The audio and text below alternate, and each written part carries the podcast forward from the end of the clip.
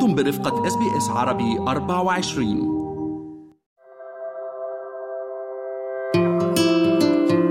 يحصل حوالي ثلاثة ملايين مواطن أسترالي على قرض حكومي من خلال برنامج HELP وهو برنامج قروض التعليم العالي.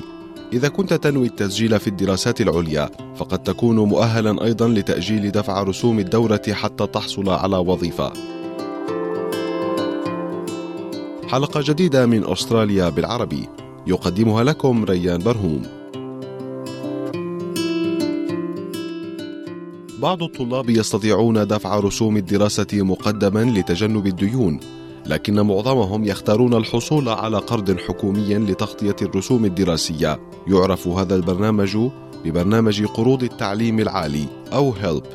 هناك خمسة أنظمة مساعدة محددة وأكثرها شيوعا هي HECS-HELP و FEE-HELP. وفقا لستيفاني ستوكويل المتحدثة باسم وزارة التعليم لكي تكون مؤهلا للحصول على قرض HECS-HELP يجب أن تكون مسجلا في جامعة مدعومة من الكومنولث. A Commonwealth supported place known as a CSP, this is where a student enrolls at a university and the government pays a subsidy directly to the university so the overall cost of the course for the student is reduced. However, a student would still need to cover some of the cost of the course and that's where a help loan becomes important because if they're eligible, then they could take out a help loan to cover that remaining amount.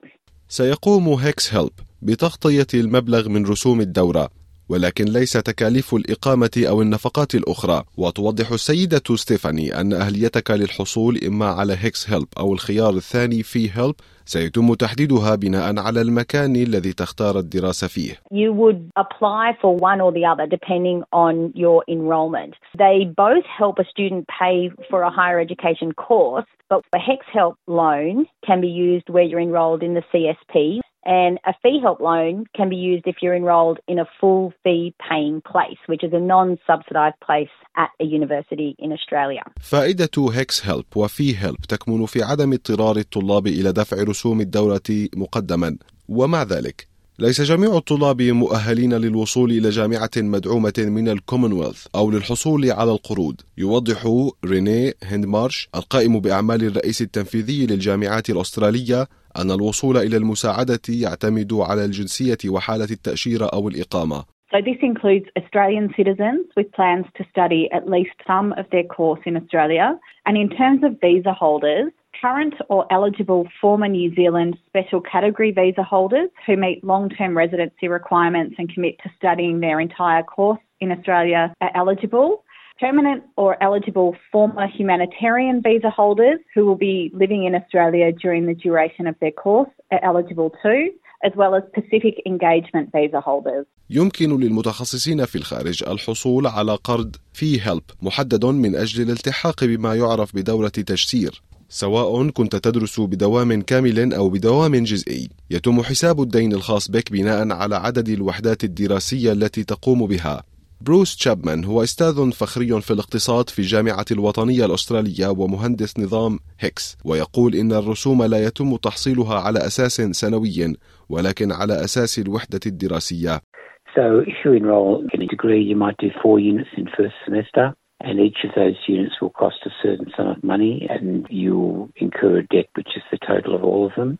So one year, to illustrate, might cost you 3000 but if the next year you only take one course, then your debt would only increase by about, you know, $500 or something.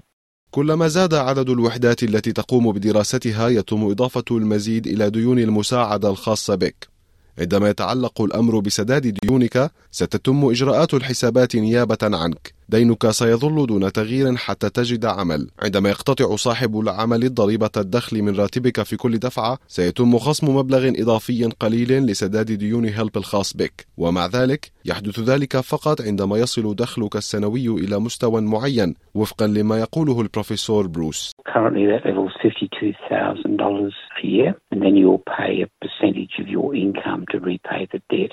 It starts at 1%. So, for example, if you've got a debt for $30,000, which would be not uncommon, and you don't start working in a job until five years later, nothing happens at all. When you earn $52,000, 1%, which is $520, will be taken off your debt until the debt's gone. القدرة على سداد ديون هيلب الخاص بك تعتمد على دخلك وكما نعلم يختلف دخل كل شخص وهذا يعني أن كل شخص لديه قرض هيلب لديه ترتيب فريد للديون والسداد وكما يشير البروفيسور بروس فهو ليس مثل القرض البنكي Bank loan, everybody has to pay a particular amount of money every month and it's interest rate adjustments and it's all very clear how long it takes. With HEX debt, some people will repay if they've got very high incomes in about five years and some people won't pay until they leave the labour force. So it's very, very diverse, but the median time to repay an average kind of debt would be about 10 years. ولكن ماذا سيحدث إذا غادرت البلاد؟ لن تختفي ديونك إذا انتقلت للعيش في الخارج لفترة طويلة. لا يزال يتعين على الحكومة استرداد الديون من الطلاب الأستراليين. If you go overseas for some period, it's not a short-term thing, it's not, not a holiday. You're required by law to make a statement which is an official record of what you earned wherever you were, and then the HECS rules would apply and you owe that amount of money in the same way as if you're in Australia. هناك حدود لمبلغ الديون التي يمكن أن يتحملها الطالب وهذه مدرجة على موقع Study Assist الحكومي على الرغم من أنه ليس مطلوبا منك البدء في سداد ديونك حتى تصل إلى حد الدخل المعين إلا أنه من المهم ملاحظة أن ديونك يمكن أن تزيد وذلك لأن أي مبلغ مستحق من ديون HELP يتم فهرسته كل عام.